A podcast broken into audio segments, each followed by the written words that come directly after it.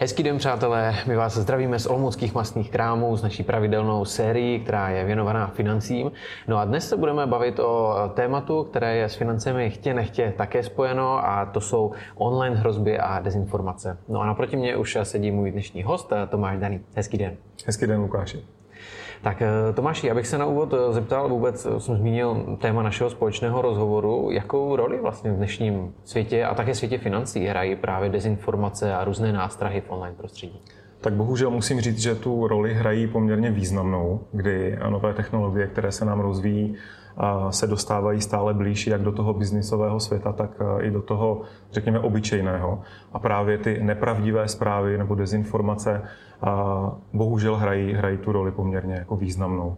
Takže za mě je dobré znát právě několik jako termínů, vědět o tom, co se v tom světě může dít, co se mi může stát, abych se právě nestal, řekněme, snadnou kořistí tady toho nebezpečného světa dezinformací. Předpokládám, že asi nejčastějším důvodem, proč vůbec eh, k těmto věcem, o kterých se dnes budeme bavit, eh, dochází, je právě to, že někdo třetí nás chce, eh, předpokládám, obrat, ať už jsou to nějaká data, nebo třeba v případě našeho tématu také finance. Je to tak, ty důvody jsou ve skrze tři. Jak jste sám zmínil, tak tím nejčastějším nebo tím velmi častým, který my jako obyčejní lidé známe, jsou ty důvody finanční, kdy dezinformátoři nebo lidé, kteří vlastně tvoří tenhle obsah, tak často buď přímo vybírají příspěvky na nějaké řekněme, oni tomu říkají jako odhalování další pravdy, takže přímo si za to třeba nechávají platit od těch svých přívrženců. Případně tito lidé provozují takzvané dezinformační weby, na kterých vlastně prezentují jak svoje názory a ty různé nepravdy. A mnohdy se stává, že právě tyto dezinformační weby jsou vlastně nevědomě sponzorovány třeba i soukromými společnostmi, které na nich inzerují vlastně svoje reklamy, tím pádem platí a dezinformační weby vlastně takto produkují vlastně i reklamy různých obchodních společností, které si mnohdy ani neuvědomují, že takto vlastně podporují tuto činnost. Ty důvody jsou samozřejmě i politické, ty asi známe všichni z těch standardních politických bojů, kdy, kdy politik se snaží buď nějakým způsobem diskreditovat svého protivníka, tím pádem získat třeba výhodu do, do nějakého volebního období, případně je i komunikace v rámci jako jeho voličů mnohdy jednodušší v okamžiku, kdy používá dezinformace oproti těm jako správným a pravdivým informacím. A ten třetí vliv, který teď asi, nebo ten třetí důvod, který teď můžeme vidět, jsou takzvané vlivové operace, které jsou samozřejmě navázány na tu teď hodně propíranou hybridní válku a součástí nějakých vojenských sporů a tak dále. Takže to jsou tři základní důvody. My se společně určitě také pobavíme o formách, které vlastně tyto hrozby můžou mít. Jaká je vlastně vůbec ta nejčastější, nejrozšířenější v dnešním světě? Těch forem je hned několik, jak jste správně řekl, a to asi nejvíce medializované slovo, které teď všichni známe, jsou dezinformace. Ono je poměrně pozoruhodné, že to slovo pravděpodobně pochází z ruštiny, pochází z ruského jazyka, kdy slovo dezinformacia zaznělo vlastně podle Oxford English Dictionary poprvé v roce 1949 a na stránkách Ministerstva vnitra České republiky můžete najít oficiální definici dezinformací, která zní, že dezinformace znamená záměrné šíření nepravdivých informací, zejména pak státními aktéry nebo jejich odnožemi vůči cizímu státu, případně vůči médiím s cílem ovlivnit rozhodování nebo názory těch, kteří je přijímají.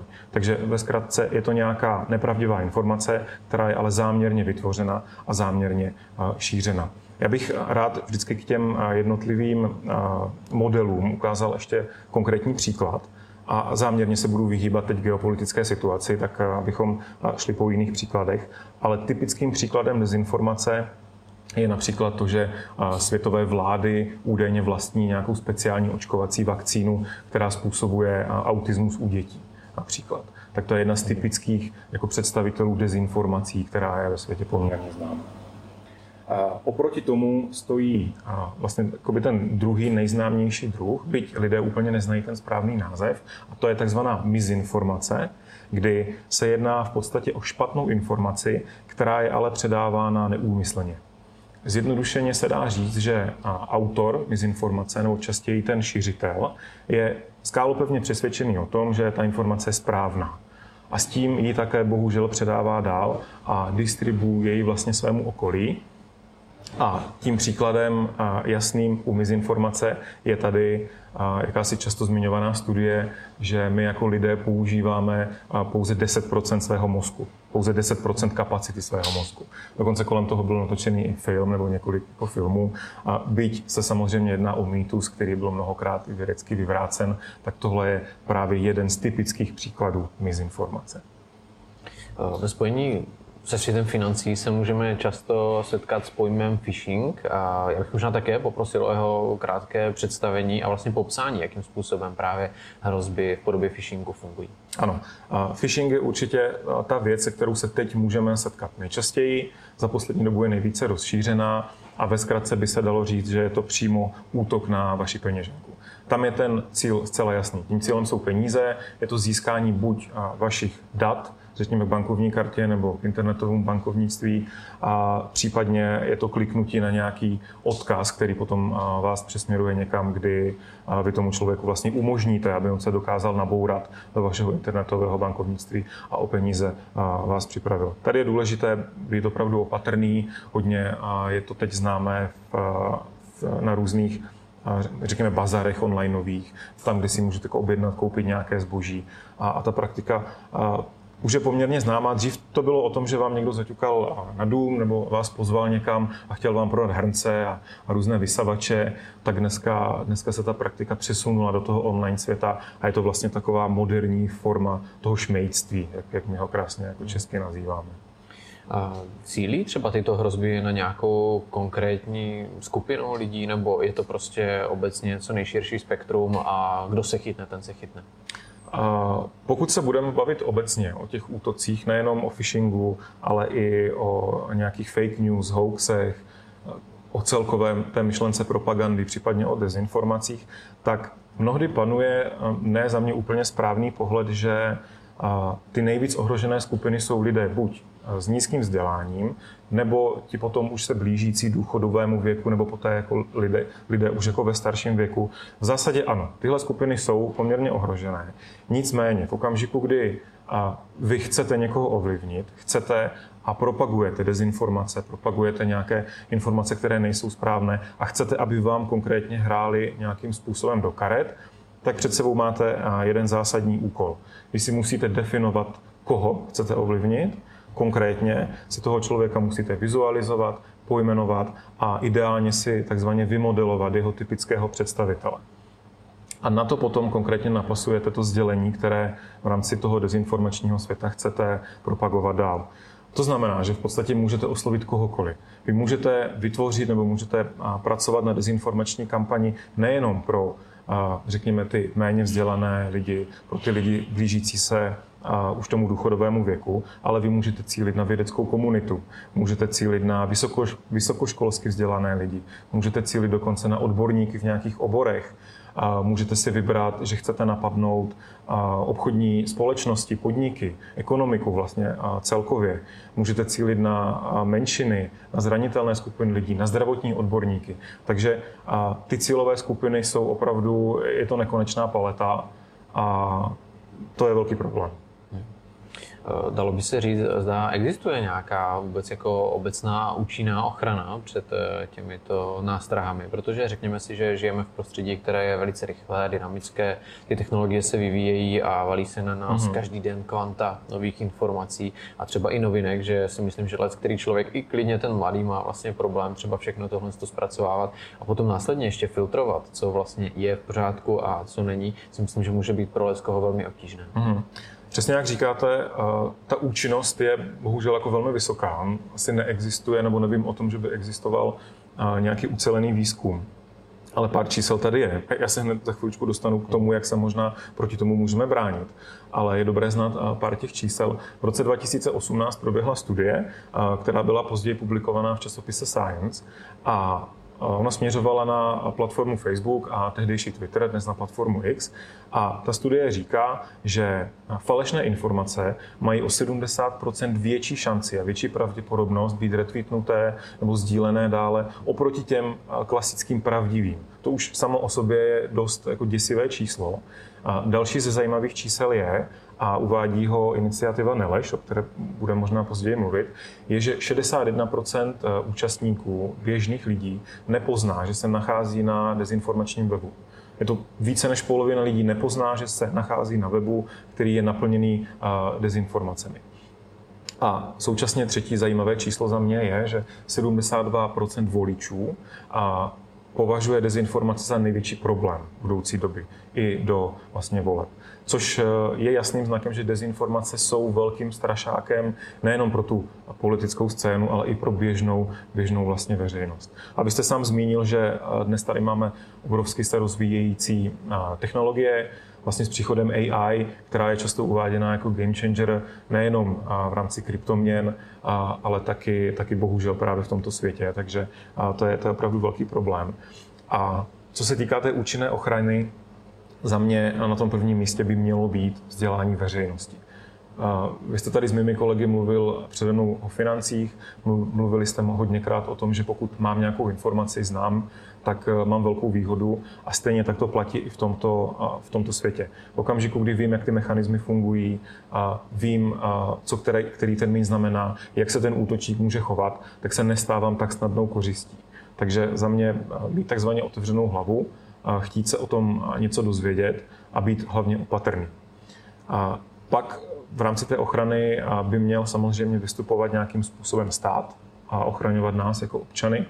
A máme tady nějakou regulaci a víme, že Evropská unie přijala vlastně akt o umělé inteligenci, který vlastně přímo stanovuje používání umělé inteligence i právě v oblasti dezinformací a tvorby vlastně deepfake videí, kde je vyslovený zákaz vlastně šíření deepfake videí, které mohou narušovat nějakou, nějaký jako osobní komfort jednotlivců, obchodní procesy a, a je tam stanovena nějaká transparentnost, která by měla fungovat. Pak tady samozřejmě v rámci státu máme nějaké právní normy, Existuje tady zákon o kybernetické bezpečnosti, máme tady nějakou ochranu osobních údajů a tady tyhle mechanismy by měly zabraňovat tomu, abychom se stali nějakými jako obětmi.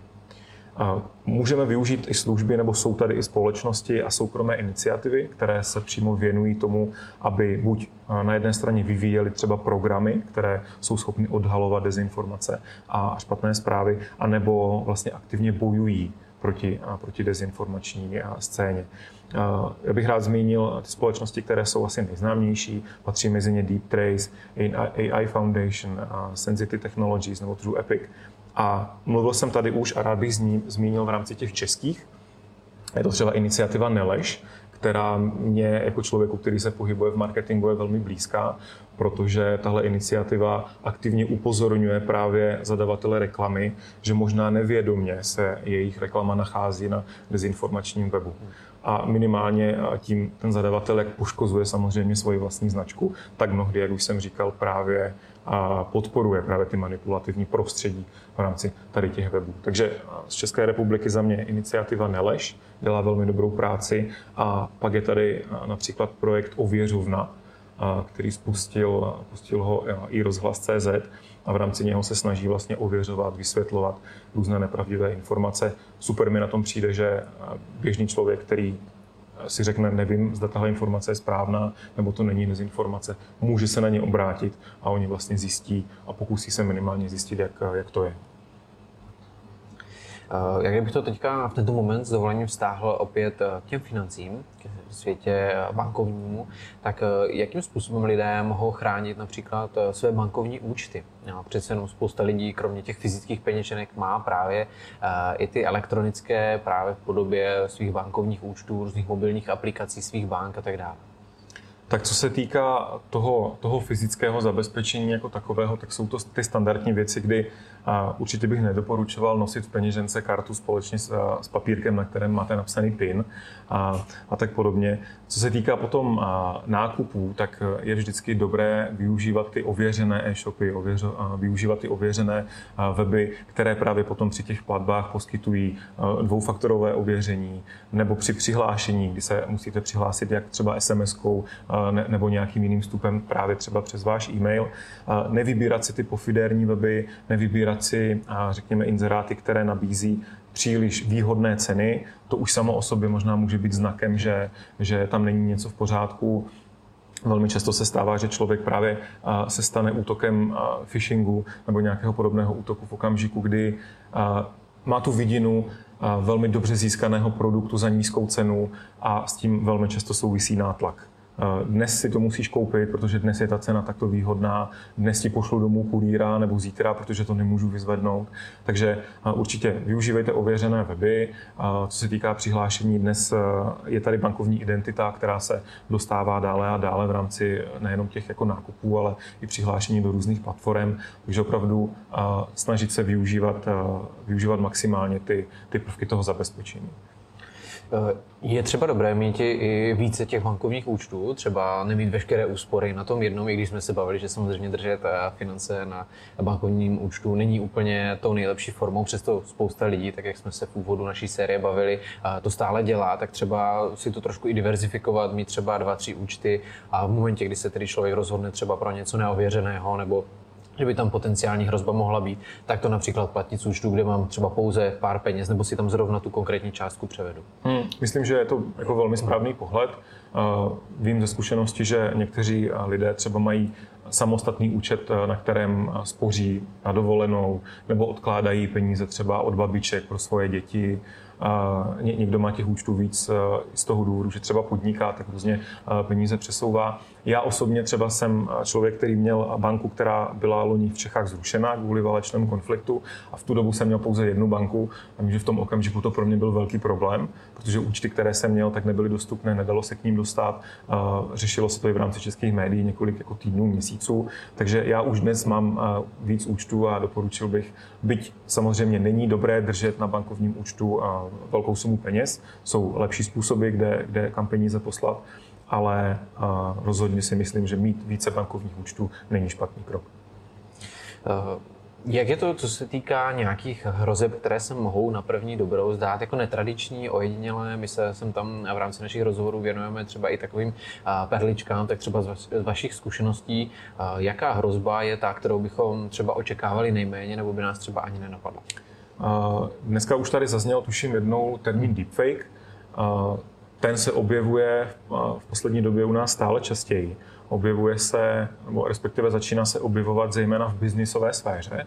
A jenom ať si zhrneme ten termín, tak e, deepfake jsou téměř e, primárně a výlučně videa. Je to video, které je vytvořené většinou za účasti nebo s použitím hlavy, obličeje nějaké známé osobnosti, kdy ta hlava je buď dosazená na, nějaký, na nějaké cizí tělo, nebo je přímo vlastně virtuálně vytvořená, je upraven její hlas, je upraven obsah toho, co ten člověk říká. A tady ta videa se dostávají právě do té, do té biznisové sféry právě formou videohovoru. COVID přinesl do biznisového světa jednu věc, která dříve nebyla tak využívána, to jsou videokoly, videohovory, kdy je dneska zcela běžné, že vám někdo pošle odkaz na Zoom, na Teams, na nějakou platformu, vy se tam vidíte, spojíte se, vyřešíte obchodně, co potřebujete, to rychle, šetří to čas. A Nedávno se stalo to, že jednomu ze zakladatelů známého českého e-shopu, který prodává fitness věci, to fitness e-shop, tak se stalo to, že z jeho falešného profilu, tuším, že na, na aplikaci WhatsApp, šel jednomu z jeho vysoce postavených manažerů, šla zpráva s odkazem, dneska se potkáme na videohovoru, řešíme nějaké obchodní věci, buď v tolik hodin tam a tam, je tam odkaz. Tak manažer klikl na link, kdy opravdu seděl u toho počítače, u té kamery, naproti, viděl, že za monitorem je opravdu ten jeho šéf, byl tam společně ještě s jedním člověkem, kterého neznal, nicméně ten šéf mu ho představil jako externího právníka. Ten hovor probíhal v angličtině, což je v biznisovém světě dnes jako standardní. No a celý ten hovor vlastně moderoval ten právník, ten, kterého ten manažer neznal. Snažil se nějakým způsobem z toho manažera dostat informace o firmních účtech, o zůstacích na firmním účtu, nicméně se jim to nějak nezdálo, dopadlo to dobře a manažer odhalil pak společně se svým šéfem, že se jednalo o deepfake hovor, kdy ten jeho šéf tam skutečně vůbec nebyl. Bylo to virtuální, byla to virtuální hlava, bylo to krásné deepfake video udělané právě za účasti nějakého člověka, který tam byl.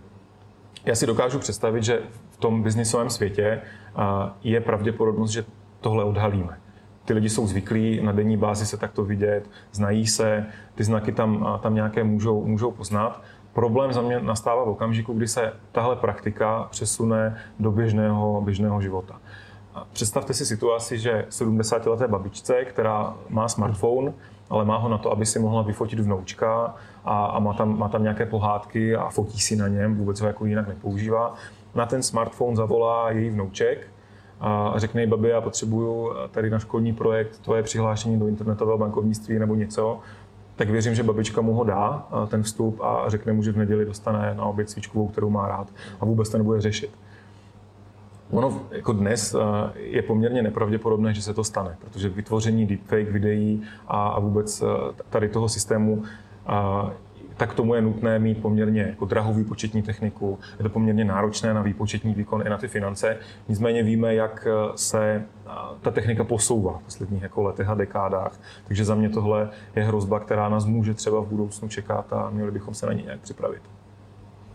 No, mně napadá naprosto logický dotaz a to je, zdali se věnuje případné prevenci a vzdělávání v tomto odvětví dostatek pozornosti a úsilí, eventuálně kdo by vlastně měl být tím přenašečem těch informací hmm. a nějakým způsobem apelovat, ať už na mladší nebo třeba starší ročníky, a aby skutečně byli obezřetní, dávali si pozor a případné informace, ty díky kterým mohou odhalit tyto podvody a snahy o nějaké různé mystifikace, tak uh, právě předat. Hmm. Říká se, že prevence je základ. Tady to podle mě platí jako mnohonásobně. A na jedné straně, už jsme o tom mluvili, je tady vzdělávání veřejnosti. Tam podle mě by to mělo být klíčové. A myslím si, že bychom měli začít už ve školách. Vy jste tady i s mými kolegy mnohokrát mluvil o tom, že škola neúplně dobře připraví lidi na ten finanční svět a myslím si, že eh, ty technologie jdou tak dopředu, že školní osnovy eh, je úplně v tomhle ohledu nestíhají, takže rozhodně eh, si myslím, že začít už u dětí je v tomto jako velmi dobrý krok. Potom Můžeme samozřejmě vzdělávat dospělou veřejnost v rámci nějakých soukromých společností. Tady za mě bohužel, byť ty společnosti soukromé existují, které se snaží tady proti tomuto světu bojovat, tak stát to trošku nechává na nich. A já bych si osobně představoval, že stát se tomu bude věnovat možná trošku víc, než se tomu věnuje teď. Ono se nedá říct, že by nedělal vůbec nic, ale za mě to poměrně jako hodně nechává na těch soukromých iniciativách. Vy můžete na stránkách jednotlivých ministerstev najít eh, definice různé, dneska jsme si je tady konec konců i řekli, eh, můžete najít eh, dokonce na stránkách ministerstva vnitra jakousi příručku pro boj proti dezinformacím. A byť ta příručka je za mě poměrně jako dobře zpracovaná, je trošku složitá pro třeba běžného občana, tak bych se dokázal představit, že ten stát se tomu bude, bude věnovat trošku, trošku víc. Chybí tady za mě nějaká jednotná, koordinovaná strategická komunikace napříč právě těmi jednotlivými rezorty, kdy je trošku cítit z té komunikace, že spolu neúplně dobře spolupracují, byť asi ten problém vnímají a, a vidí ho.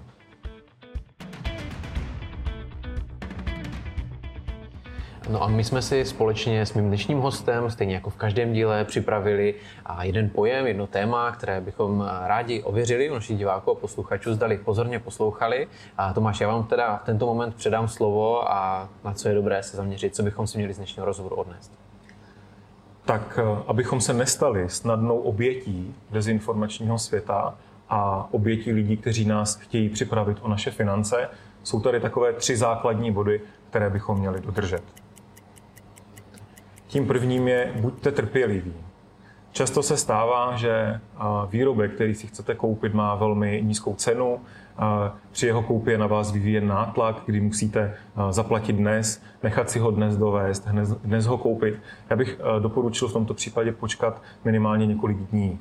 Ono existuje takové pravidlo, že v okamžiku, kdy vydržíte 28 dní si tu věc nekoupit, tak potom teprve zjistíte, jestli ji skutečně potřebujete. A pokud ji opravdu potřebujete, tak zkuste vydržet alespoň pár dnů a, a nedejte na to, že na vás někdo tlačí. A druhým bodem, který je dobré dodržet, je poraďte se s někým. Poraďte se s někým ve svém okolí, v zaměstnání, s někým v rodině, ukažte mu případný inzerát, pobavte se o tom, zda splňuje všechny předpoklady a zda opravdu budí natolik důvěry, že jste ochotni si to zboží koupit a vaše peníze budou v bezpečí.